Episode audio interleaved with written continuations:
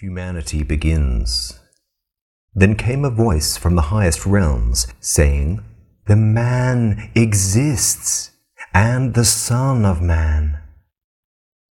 Yaldabaoth, chief ruler, heard it. He thought it came from his mother. He did not know the true source of the voice.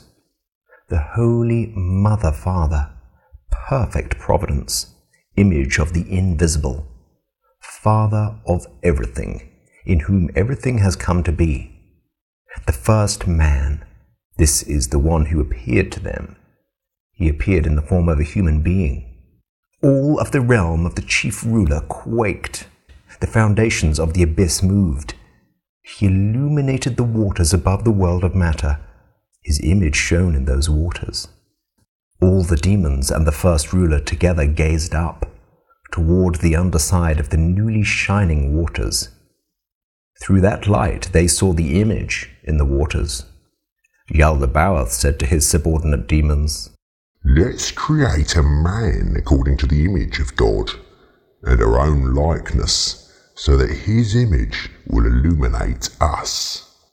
Each one, through another's power, created aspects of the man. Each added a characteristic corresponding to the psychic factors they had seen in the image above them.